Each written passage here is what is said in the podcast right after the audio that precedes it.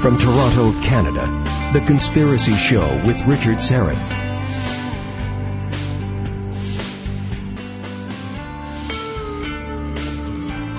Welcome once again to the Audio Imaginarium. It is cold and scary out there, but you'll be safe and warm in here. And as uh, Morpheus explained to Neo in The Matrix, this is your last chance. After this, there's no turning back. You take the blue pill, the story ends. You wake up in your bed and believe whatever you want to believe. You take the red pill, you stay in Wonderland, and I show you how deep the rabbit hole goes. Remember, all I'm offering is the truth. Nothing more. Welcome, my friends. A couple of items, housekeeping items before we proceed further. First, a big hearty welcome to our new affiliate 1300 AM in Beaumont, Texas. That's KSET Talk Radio. 1300 AM, Beaumont, Texas. Welcome aboard and thanks so much for making the Conspiracy Show part of your radio family. Uh, one other item. Uh, the passing of Nelson Mandela. Uh, obviously, uh, we, we have to comment on that. And uh, he, Nelson Mandela, I think, had greatness in him. But he was not the Messiah. Can I just put that out there for a moment, please? He was not the Messiah. No one with an ounce of humanity could argue that apartheid was evil and, all those who supported apartheid were and are evil. And Nelson Mandela's struggle uh, against it and ultimately his triumph over this evil make him, I think, a truly remarkable human being in many respects. Uh, but one of my son's uh, teachers the other day, on the day of his passing, told the class, listen to this, she told the class that Nelson Mandela went to prison for all of us. Does that sound sort of familiar? He went to prison for all of us. It sounds a little like Jesus dying on the cross for all of us, doesn't it? And uh, I have to say that this comparison is disturbing and concerning. Let's not forget Mandela's African National Congress was responsible for some pretty heinous crimes against humanity. Innocent civilians, including women and children, were murdered and also those who struggled alongside the ANC, struggled against apartheid, but perhaps didn't share the ANC's Marxist ideology, were accused of being white collaborators. And then came a practice known as necklacing, later to be called the Winnie Mandela's necklace, in which enemies of the ANC, both black and white, were executed, tortured, uh, carrying out um, carried out of, uh, of their homes and by force forced to wear a rubber tire that was filled with uh, with petrol. It was placed around the victim's chest and their arms, and it was set on fire. And the victim may take up to 20 minutes to die, suffering severe burns in the process. And of course, Nelson Mandela never personally advocated this, as far as I know. He certainly disavowed violence once he was released from prison. But that is part of the legacy. He also cozied up to people like Libyan uh, strongman Gaddafi, Castro of Cuba, a couple of individuals with pretty poor records when it comes to human rights. And while we're discussing Libya, let us not forget that Mandela traveled to Scotland to lobby for the release of the Libyan bomber convicted uh, in that Lockerbie air disaster, which killed hundreds of innocent civilians. And it should be understood that Mandela wasn't just a socialist, he was an avowed Marxist. And what has become of South Africa? It is now, unarguably, the murder capital of the world. A woman there is raped every 30 minutes. And of the 40,000 white farmers that remain, 3,000 of them, 3,000 out of 40,000 have been murdered in the last decade, disemboweled, drowned in boiling water, burned to death, decapitated. Think of that, 3,000 out of 40,000 murdered. That's genocide. So yes, we should celebrate Mandela's achievements as South Africa's first black president. He formed a government of national unity in an attempt to diffuse racial tension. He promulgated a new constitution, created the Truth and Reconciliation Commission to investigate past human rights abuses. Continuing the former government's liberal economic policy, his administration introduced measures to encourage land reforms, combat po- poverty, and expand health care and services. But let us not let us not be confused. He was not the Messiah. He was a deeply flawed man, and as Mandela himself said, I was not a messiah, but an ordinary man who had become a leader because of extraordinary circumstances. Yes, a great man, but please, not the messiah. Now another man who has at times been compared to a messiah is the current occupant of the White House. Uh, Chris Matthews, a commentator on MSNBC recently, compared President Barack Obama to Pope Francis. Recently, however, a liberal law professor by the name of Jonathan Turley of Georgetown University was speaking before the U.S. Congress, and he had some pretty alarming things to say concerning the Constitution and presidential powers. He pretty much sounded the alarms that the concentration of, uh, of imperial power in the executive branch under President Obama poses a great danger not only to the Constitution, but also an unprecedented danger to the very Republic itself. And again, this was not someone from the Tea Party like Rand Paul spouting off with a political axe to grind. This was a liberal, someone who would normally, you would expect to find, firmly entrenched in Obama's fan club. And he's not the only one sounding these alarms, but the expansion of power in the executive branch, and the slow, inexorable march towards totalitarianism. A good friend of this program has been warning us about this very thing for a number of years, and I speak, of course, of Joel Skousen, the editor and publisher of the World Affairs Brief, who joins us now here on the Conspiracy Show. Joel, welcome. How are you, my friend? Uh, thank you very much. Uh, very cold out here. Amazing dip in the jet stream going clear down to Mexico and flooding the entire continent here with cold Canadian air. Well, uh, as our little gift from us to you, Joel. enjoy, enjoy. Uh, so. Well, you're getting some of your own medicine, of course. You guys always get that air. Yes, we've become acclimatized. Uh, let's uh, let's talk a little bit. What can you tell us about this uh, this Jonathan Turley? He was speaking to uh, why. First of all, why was he asked to speak to Congress? And and uh, give us some insights into who this man is. Well, Jonathan Turley, uh, Turley is a, uh, a leftist professor who is a socialist, but he, he doesn't appear to be a globalist. And there's a difference. Even though globalists are on the left, they'll play both right and left, but they're essentially on the left because they have to promise benefits in order to stay in power like anyone else.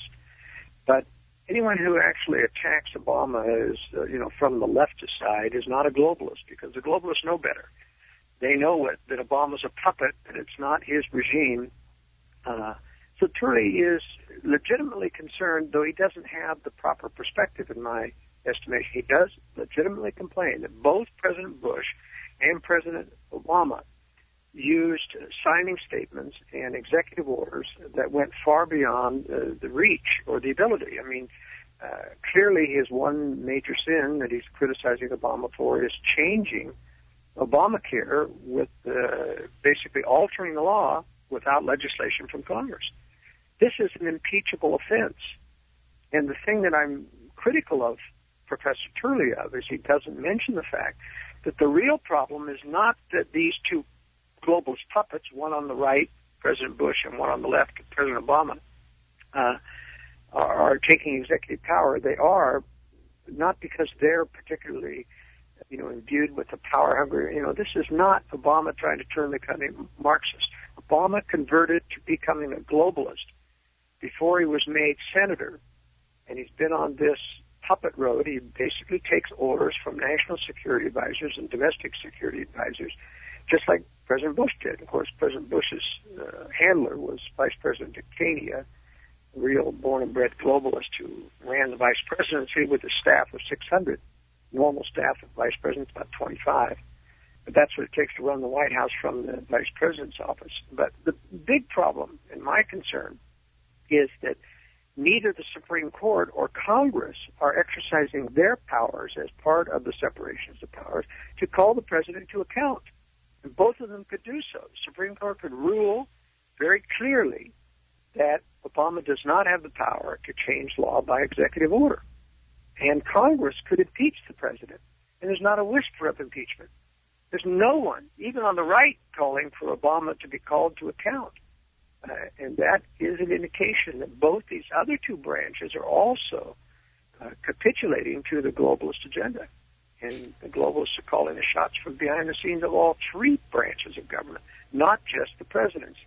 Joel Skousen is with us, editor and publisher of World Affairs Brief, uh, talking about Jonathan Turley, the uh, liberal lawyer from Georgetown University, who was speaking to the House Judiciary Committee uh, earlier in the week, or last week, I believe, uh, a talk, warning, sounding the alarms about the expansion of power. Uh, well, you mentioned all three branches.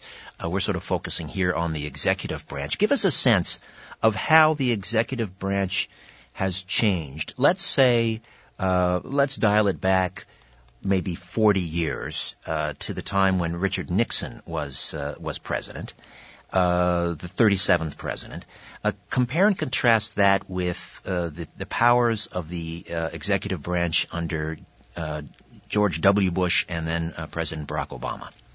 Well, you know the the derailing of the American Constitution was well in in force and going on under Nixon because he he was a fairly unstable individual his presidency was really run by Henry Kissinger, who was a real dyed-in-the-wool globalist, who sold out uh, Vietnam to Red China um, during the war, and uh, sold out China, of course, or Taiwan, free China, uh, to the Red Chinese. Uh, gave them a seat on the on the UN Security Council, which they certainly didn't have to do, even if they were replacing Taiwan, to give another communist branch a veto power in the UN, which is technically not supposed to have any communists in the UN at all. Uh, but they've given them significant power in order to create this conflict that they've done. But talking about the president himself, uh, several books have been written talking about how Kissinger did control the presidency. They kept him um, drugged up on uppers and downers uh, a good portion of the time in order to make sure that uh, Kissinger could could take power. But Nixon did not, and the globalists had not, advisors had not caught on to you know using executive power to the extent, and part of the reason was because Nixon, when he was coherent, um, you know, was a conservative and, and wasn't, and was resistant to going along. So it was diff- would have been difficult to get him to do the same kind of signing statements uh, uh, and executive orders that they've done with George W. Bush and uh, and, and Barack Obama. Let me just jump in here, Joel. Sorry, let me just yeah. jump in. We'll take a time out, come back on the other side. Joel Skousen, editor, publisher, World Affairs Brief. As we discuss the comments and the testimony, really, of a liberal lawyer Jonathan Turley before the House Judiciary Committee, uh, sounding the alarm, saying that President Barack Obama and the expansion of uh, power, concentration of power in the executive branch, in the Oval Office, is a threat, a real danger to the Republic. Back with more in a moment. Stay with us. The world is being pulled over your eyes. This is The Conspiracy Show with Richard Syrett. To reach Richard, call 416-360-0740. And uh, coming up in just a few moments, we'll uh, check in with Ron Patton a publisher of Paranoia magazine, and we'll discuss the government's secret plan to shut off cell phones and the internet. Right now, Joel Skousen, editor and publisher of World Affairs Brief, stays with us talking about the threat to the Constitution, to liberty, uh, presented by the ever expanding uh, concentration of power in the Oval Office, the executive branch. Joel, uh, before we proceed, tell us how we can subscribe to World Affairs Brief. The brief is uh, showcased on my website, worldaffairsbrief.com. There is a modest subscription price uh, to get my weekly uh, analysis of the news. The people can get a free sample copy by emailing me at editor at worldaffairsbrief.com. That's editor at worldaffairsbrief.com uh, Joel, you were talking about, uh, you know, we're talking about the uh, the lack of checks and balances and how uh, the the president of the United States essentially has become like a Roman Caesar, uh, ru- uh, ruling by edict or uh, executive order, and, and, you mentioned Obamacare, uh, which you know is pretty arcane for, for many of us to try and. I mean, how many pages is that uh, document? Uh, tens of thousands of pages. I'm wondering though if we could something that that that everyone can relate to. I think, uh, and that is uh, the power of the president uh to assassinate American citizens uh without due process. I mean, this perhaps this has been going on secretly, but now it's you know it's obviously uh, known to all of us that this this is going on. Uh, talk to me a little bit about uh, what what's happening uh, there. I mean, is anyone uh, uh, launching some sort of a, a I don't know a court challenge or what, what's being done about the president's power to assassinate U.S. citizens wherever, because the entire Earth has been declared a battlefield wherever he you know he, he chooses without due process.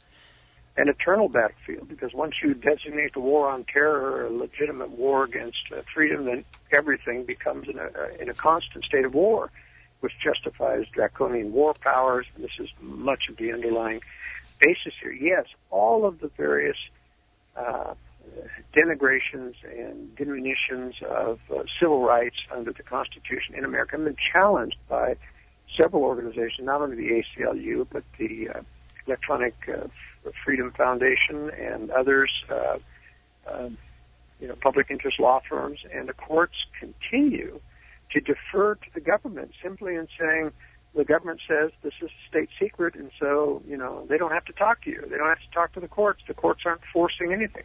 The FISA court rubber stamped uh, the government's position when it was challenged about uh, you know spying against Google and Yahoo. Yahoo filed suit with the FISA court, uh, but you see, the FISA court's merely a rubber stamp of the government. They have admitted under NSA spying that they haven't seen any specific information that the government presents nothing to them. They simply tell them what they've got.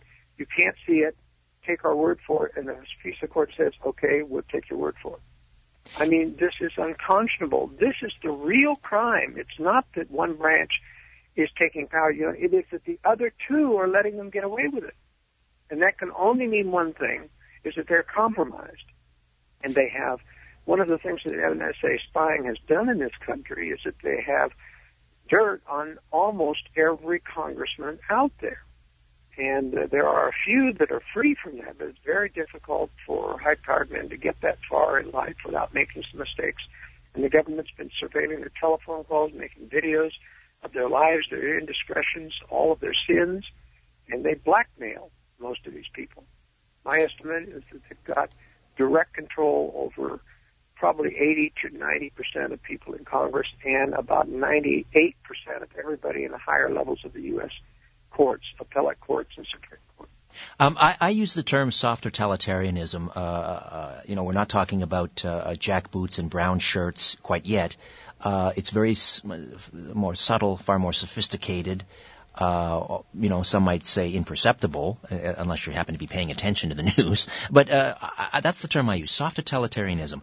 How would you describe the the, the current uh, system of governance in the United States? Well, in the first place, the Constitution is dead in the United States if you are a dissident. In other words, if you get in the way of government and they target you, you have no rights. Simply pick you up off the street, throw you in prison, don't tell anyone, you have no rights, solitary confinement, no lawyers, no right to call, no speedy trial, nothing. Now, if they can do that to dozens of Americans who are dissidents, and there are dozens of Americans, it means this government simply doesn't care about the country. They only use it up front to convince people that the rule of law still exists. But when they want to get away with it, they do so with impunity, and the courts will not stop them. And this is I'm, I have a file that's just hundreds and hundreds of posts long now of thug behavior of policemen in the United States. And examples for the courts, when the victims go before the courts, the courts will say, we're not going to second guess the police. If they say, you know, the, you, they felt you were, but the video shows that there was no threats whatsoever when they tasered this person and they slammed the woman who was pregnant to the ground, etc. You know, we're asking the court to make it, and we will not second guess the police. Well, if you won't second guess the police, who will? That's the purpose of the courts. You talk about this, it, government. this nationalization. Example, sorry, I was just going to say this nationalization of the of the police forces, uh, nationalization of large parts of the U.S. economy um, this um, clampdown on, on, on civil rights, suspension of habeas corpus. It does, and I, I, I use the term hesitantly, but it, uh, it sounds Hitlerian. I mean, let's take the, the you know the, the Holocaust and the anti-Semitism aside for a moment, because I don't. We're not talking about that. Uh, but all the other aspects sound like 1930s Germany. Well, they do, uh, Richard. And as I say, you know, And the only difference is that the uh, because of the man-made crises of the Weimar Republic and the inflation they gave government, they gave the chancellor dictatorial powers. The parliament, the Bundestag gave him the powers. That has not been done in the United States. It's much more sophisticated. It is a matter of the president taking the power and the Congress and the and the courts letting him get away with it and protecting him against any and all suits that come up against them. And that's the most discouraging thing is that they can run around and say that, you know, we're declaring that NSA spying is legal because what? The courts have approved it. Uh, Jonathan Turley, again, uh, speaking to the um, the House Judiciary Committee, warning, and this was again a liberal lawyer from uh, you, you you you mentioned he's a socialist, uh, liberal lawyer from Georgetown University. One would normally expect to be in the Obama fan club, um, warning the alarms that uh, the president presents the greatest threat to the republic, or to certainly to liberty. Uh, at that same um, hearing, he talked about not only the, the expansion of the power in, in the Oval Office, but the, the rise of a fourth branch of government. He's talking about these agencies. Uh, we have, for example, um, the IRS, which is which has I suspect it's been used this way for many years, but now it's become more overt, and that is it's being used as a political tool tool to target enemies of the White House, whether it's members of the, the Tea Party or whether it's, it's uh, Christian groups and so forth. Uh, are you as worried about that aspect of this concentration of power with with unelected bureaucrats? Well, remember that these unelected bureaucrats are an extension of the executive branch, so I do not view this as an independent fourth branch that has a life of its own. These branches, in fact, are controlled by the same globalist handlers that control the puppet presidents like Bush. These are Obama's not giving the orders to these people. Obama was just as surprised to find out, you know, about them targeting because they were targeting during the Bush administration and the Reagan administration. I was in Washington during the Reagan administration. And conservative groups were getting audited even under the Reagan administration. And that's because a president doesn't really control the country. It's too big. He has to rely on all of these entrenched uh, people. And um, it's not just bureaucrats. It's people from the Council on Foreign Relations, Trilateral Commission, who have got into government, who stay in government. In fact, they have Team A and B. Team A plays with the Republicans, Team B, but they're both working for the same globalist agenda. And, for example, the EPA is just running rampant around the world. Uh, in the United States, you know, uh, condemning coal and in the name of global warming, uh, condemning wholesale manufacturing processes and started to impose these taxes and things. And the Supreme Court ruled fact, Turley mentioned this, that uh, agencies could actually define their own and interpret their own jurisdiction. So you see, the court is actually letting them get it, giving them a green light. And if Turley were half the lawyer he claims to be, he would have been equally condemning of the Congress who was interviewing him as he would have been the Supreme Court for not doing their job. But it's all too easy to simply talk about the imperial presidency when in fact it's the entire system. And that's why I keep telling conservatives uh, Richard. And I said, Obama is not the problem. It's the globalists behind him which give him the orders because they will be controlling Chris Christie when he's the next president and every other president after that. It's the underlying system that is our problem, not the public figureheads, which we think we get rid of and solve the problem. Joel Skousen, editor and publisher of World Affairs Brief, is uh, with us. Uh, Abraham Lincoln uh, talked about uh, the American citizen's right to alter their government or uh, even use uh, revolution to overthrow it. Um, I mean, is that in the cards? I mean, how close are we uh, to to the American citizenry simply saying enough is enough and, and rising up? I mean, is revolution possible? It isn't until you start to really inconvenience the majority of people. And the government is very slick about not doing that um, or at least lessening the pressure as soon as it does rise to the, that level. But you know, even among conservatives, probably only 20% are strongly enough attached to the Constitution, understand the threats to liberty that they'd be willing to take strong action. And probably only 10% of that 20% would be willing to go to fight for liberty and, and revolution. So it's a very small percentage reality, even though we have a strong uh, alternative news network were very vocal, vocal.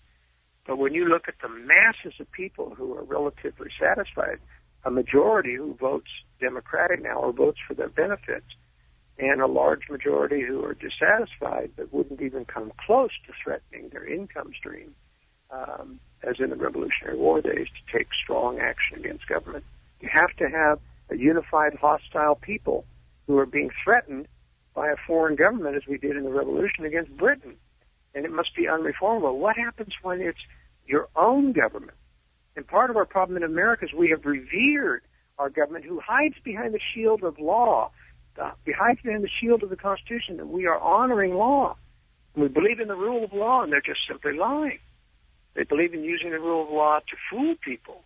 But when they want to do something against the rule, they just do it with impunity whether it's the killing of citizens, whether it's the denial of a speedy trial, or locking people up in solitary confinement.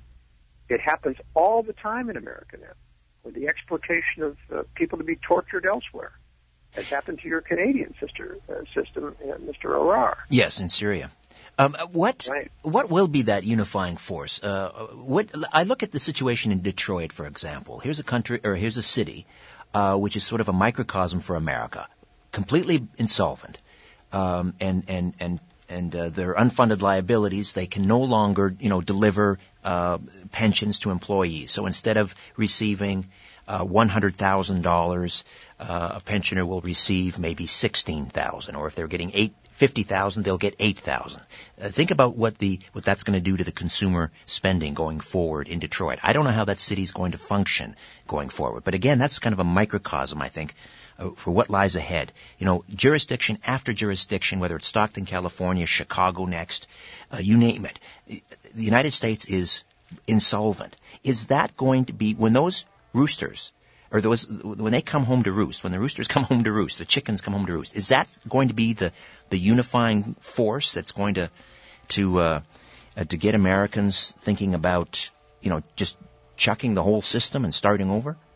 Well, that's a complex uh, question. The problem is uh, that these people we're dealing with, who are running the system, who control the Fed, who control this money, they can keep this thing limping along with uh, inputs of money as long as they don't exceed 10% uh, inflation rate, and they keep this thing milking along. And what I fear, though, what I've long projected as a geopolitical strategist, is that taking us into a third world war uh, in, sometime in the next decade, and they'll walk away the heroes. The system will go down because of the war, and they will escape blame. If they were to pull the plug, uh, you know, and pull the money supply, and the system would come down, yeah, we'd have true insolvency, and they would get the blame. But I think they're too smart for that. All right, Joe, got to cut it there. Always a pleasure. WorldAffairsBrief.com to subscribe to your fabulous newsletter. Thanks, Joel. Thank you, Richard. Ron Patton, Paranoia Magazine. Does the Department of Home- Homeland Security have a kill switch? We'll find out. Stay with us. Where there's smoke, there's The Conspiracy Show with Richard Syrett. Hey, welcome back. Uh, this month, the United States District Court for the District of Columbia ruled that the Department of Homeland Security must make its plan to shut off the internet and cell phone communications available to the American public. Wait, wait, wait, full stop. What's that you say? The Department of Homeland Security has plans to shut off the internet and cell phone communications? Uh, wow. That's, uh, how did that one slip by us, you say? Uh, it's interesting because President Obama, uh, of course, was very vocal when ousted Egyptian President Hosni Mubarak turned off the internet in his country in order to quell widespread civil disobedience back in 2011. And now apparently we're finding out the U.S. government has the authority to do the same sort of thing under a plan that was devised during the George W. Bush administration. Uh, many of the details of this uh, controversial, they're calling it a kill switch, uh, kill switch authority. Uh, most of the details have been classified such as the conditions under which it can be impl- implemented and how the switch can be used. Uh, but then, thanks to the good old Freedom of Information Act, um, which was fi- filed by the Electronic Privacy Information Center, the Department Department of Homeland Security has to reveal those details Uh, originally, it was by December 12th, and I believe they have uh, successfully lob- lobbied the courts, and they now have until January to reveal their plans for this kill switch authority to the public. Well, here to tell us more about what this kill switch authority is all about is the publisher of Paranoia Magazine, the world's most popular conspiracy journal, Ron Patton. How are you, my friend? Oh, I'm doing pretty well. Just getting over a nasty cold, but uh, it's been great weather here in San Diego. Well, glad to have you with us, Ron. Uh, let's um, let's talk about this uh, this kill switch. I mean, this caught many of us up here, uh, uh up in the Great White North, by surprise. Uh, and I guess if it weren't for this Freedom of Information Act um, endeavor, by these folks at the Electronic Privacy um, Organization, we wouldn't know anything about this. What, what, are you hearing about this kill switch? Is this this isn't a hoax, right? This is legitimate. They're, the Department of Homeland Security wants the ability to shut off all cell phone communication and the internet at their whim. Uh, indeed, they do. It's it's something that's quite legitimate. Um, I was reading about it recently, and they actually have a something that's called the Standard Operating Procedure 303, which essentially allows a shutdown and a restoration process for the use by commercial and private wireless networks during uh, a national crisis. But, you know, like a lot of very suspicious things the Department of Homeland does, uh, it just sort of like begs the question, you know, why are they doing this? I mean, by it, it just doesn't make sense. And I think their their justification from what I've read, was so that uh, there's certain types of electronic devices that won't detonate uh, certain type of dirty bombs. But you know, that's just so outlandish, and it's it's just not very practical at all. Well, this is something uh, we would we would tend to think of. Well, we, we, we talked about Egypt and how Hosni Mubarak uh, President Mubarak did this uh, to, in order to quell sort of the civil uh, uprising back in 2011. Uh, mm-hmm. and and the president uh, at that time was very vocal in opposition, and now apparently they're contemplating the same thing. We might even think that they might do this something like this in in in communist China, um, but not in the United States. I mean, is this even legal? Well, I mean, they they can definitely make it legal. Um, I think there's uh, the, the Telecommunications Act, which you know originally came out in 1934, and then it was amended in 1996, and essentially it gives the the president the the ability to shut off the internet or cell phones or any type of uh, uh, wireless um, activity, radios, so forth, under the guise of a national emergency. But um, I personally think it's just sort of a means to uh, just stifle communication between citizens when there is civil unrest or when there's something that comes down under the guise of national security. All right, Ron. I think uh, a lot of, and I'm finding that um, a lot of people are, are also feeling the same sentiment. All right, Ron, stay with us. We'll take a time out. Come back. Ron Patton, publisher of Paranoia Magazine, as we talk about the Department of Homeland Security's plan for a kill switch uh, authority, which has been so far classified. We'll find out about it next month, exactly what that entails. But will the Department of Homeland Security actually exercise this authority to shut off cell phone and internet communication when they deem it necessary? Back with more of the Conspiracy Show after this. Don't go away. Big Brother is listening, and so are you, to The Conspiracy Show with Richard Syrett. Welcome back. Ron Patton is with us, the publisher of Paranoia Magazine. Ron, before we, we proceed, how can folks get their hands on uh, one of your delicious magazines?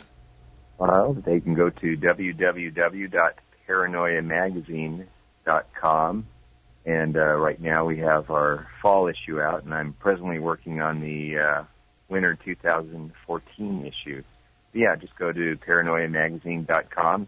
And I also want to inform you and, and the listeners that I just recently opened up a conspiracy store here in San Diego, and it's the only conspiracy store on the West Coast that I'm aware of. So.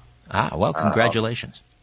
Thank you very much. Yeah, I'm selling magazines, books, uh, T-shirts, etc. So I'm really excited about it. All right. Well, good luck with that. So back to the kill switch. Um, you mentioned uh, that um, this is not anything new. In fact, uh, the idea of the U.S. sort of assuming control over communications. You mentioned uh, 1934, I think it was. President Roosevelt signed the Communications Act, uh, which allowed the president uh, this power, I guess, if there existed war or a threat of war.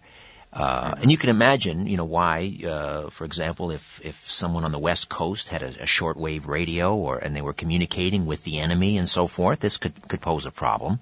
Uh, so one, one could almost see some rationale for it. And before that, in, in fact, in 1918, apparently, there was a congressional joint resolution. It allowed the president to assume control over the U.S. telegraph system. So that was sort of a precursor to this. But, um, you were mentioning that the, the, the cell phone could be used, a, a particular channel could be used to set off some sort of a dirty bomb or whatever. How, how would that work? Um, I really don't quite understand the uh, technicalities behind it, but uh, apparently, if there's a certain type of frequency that's um, used by a cell phone or another type of electrical device, it can easily detonate any type of bomb or you know what they refer to as uh, dirty bombs. Um, so has that occurred a lot throughout the world? I don't believe so. Um, I haven't really heard that you know being a, a really big issue or big problem per se, but my um, gut feeling is it's just simply an, an excuse to have you know more powers over the citizens and again trying to constrain their ability to communicate with one another, especially if we do have civil unrest in, in uh, under any type of scenario, whether it's something that's a natural disaster or something that's man-made. Uh, shutting down cell phone systems to me would seem, you know, relatively simple compared to the internet. Let's, but in order to do that, uh, the the uh, the government, the United States, the Department of Homeland Security, what have you, would have to have some sort of agreement with the, the all the major telecom companies, would they not? Um, I believe so, but I, I think that's been, you know, been going on actually for several years, especially with uh, Verizon and uh, you know the National Security Agency and uh, you know other other uh, municipalities and, and bureaucracies. So it's actually been they've been in collusion with one another for a while, and uh, you know they've also been running these like test models too, in case you know certain scenarios take place where the uh, you know I think we talked about this a few months ago. What it happens if the electric grid um, goes down? Yes. Um, so I think this is something that's very relevant to that.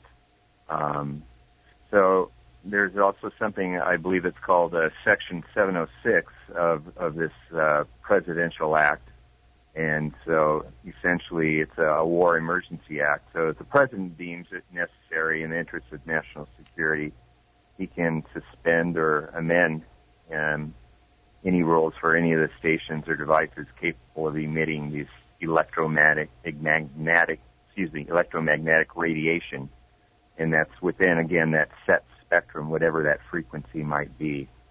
What? Well, let's talk about the internet because to me that would seem maybe a little more difficult to to uh, to shut that off, or would it? I mean, is, there's not one uh, sort of red button, you know, uh, easy button, a kill switch that can shut off the internet. I'm guessing. I mean, how would that happen?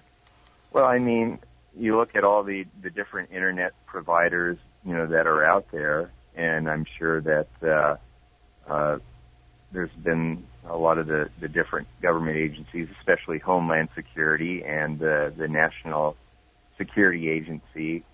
Um, you know, they've been working with, uh, let's say, um, businesses like Google, for instance. And I think a lot of people realize that uh, you know, what's going on out in Utah with the National Security Agency and Google and Adobe.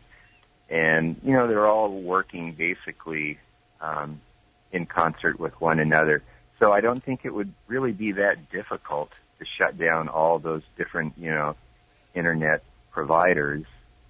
One has to uh, one has to ask though uh, whether it's let's for for a moment uh, presume that there is some sort of a a, a threat to the United mm-hmm. States, uh, a right. terror threat, or um, mm-hmm. someone they, they, suspect is going to set off a dirty bomb or uh, launch an EMP attack and shut down the grid. It would seem to me uh, that an internet kill switch, for example, could do more harm than good. I mean, consider the amount of, uh, of infrastructure that is internet dependent. It, the infrastructure runs on the internet. So, uh, I mean, aren't you going to do more harm than good?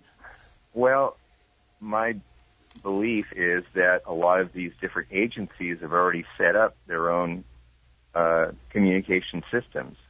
So it really wouldn't be detrimental to them.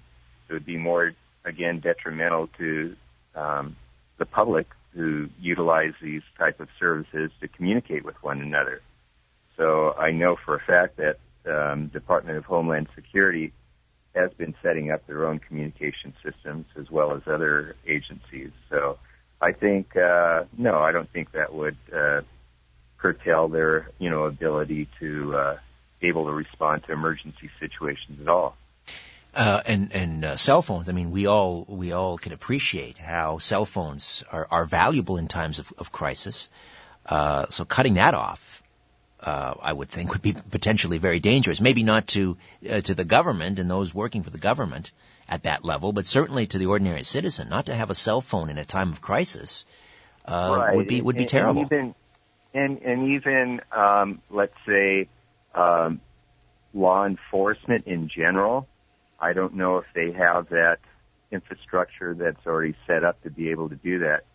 My personal feeling, it's the, the larger agencies, again, like uh, Department of Homeland Security, um, National Security Agency, FBI, CIA, you know, some of the major ones. Um, but let's say are, are just our regular municipalities. I, they're the ones that are really going to suffer if there is indeed a, a a crisis out there. I was just reading here on uh, an article on Mother Jones online uh, that in 2005, shortly after suicide bombers attacked the London Tube, federal authorities in the United States disabled cell networks in four major New York tunnels. The action was reportedly taken to prevent bomb detonation via cell phone, and according to the National Security Telecommunications Advisory Committee review, it was undertaken without prior notice to wireless carriers or the public. So they do have that uh, capability, and they have used it before. So this kill switch is real. Uh, but I, I would imagine, though, that if the D- Department of Homeland Security uh, has some sort of a kill switch, it would be far more grand in scale. They'd, they'd be they'd be thinking about something on a national scale. I'm guessing. Right, and I think um, that particular scenario you were talking about was simply just sort of a they were just running sort of a test model to see actually how the response would be. And, uh, you know, that was obviously on a limited basis. But, uh, again, if, if this does take place and there is this internet kill switch that does come about, uh, and comes about unabated, um, it could be very devastating for uh, a lot of us.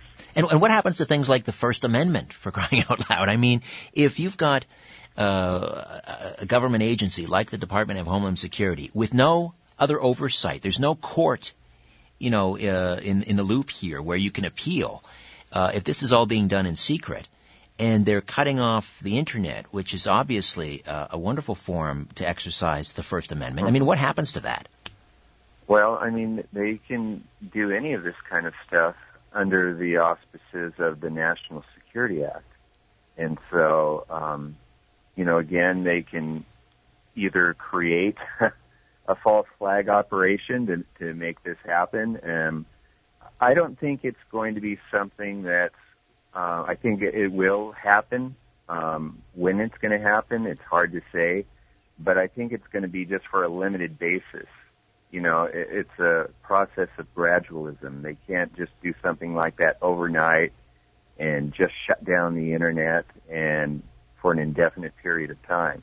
But I think there are going to be intermittent um, periods where the internet will be shut off for different reasons.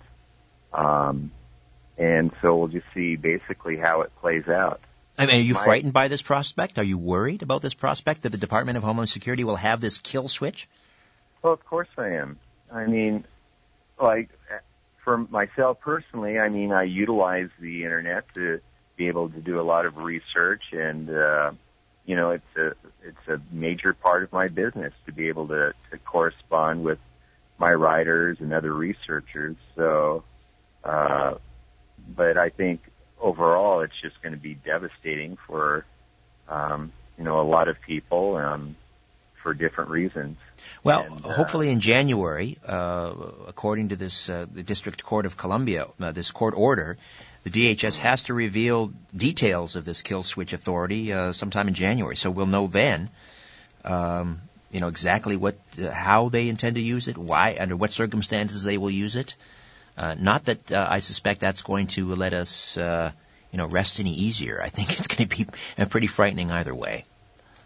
Right. Um, and I, I guess for myself personally, after I've kind of researched this, it just seems like, well, if these particular agencies can develop their own communication systems, why can't um, citizens like ourselves develop our own networks, our what they call peer-to-peer networks. It's almost like pirate type networks. Um, and you know, the ham operators have been doing something like this for years and years.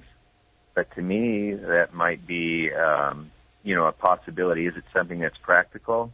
Maybe not too practical, but I think there are going to be some individuals that will have the ability to basically put up their own towers or utilize towers and set up their own uh, communication systems that are not connected to the internet. All right, Ron. Well, we'll look forward to uh, to finding out more when this all comes down in January.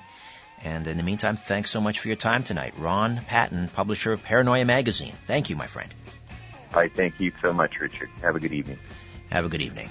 A kill switch. Well, uh, whoever was responsible for shutting down my website uh, congratulations, but uh, it'll be short-lived, a short-lived victory.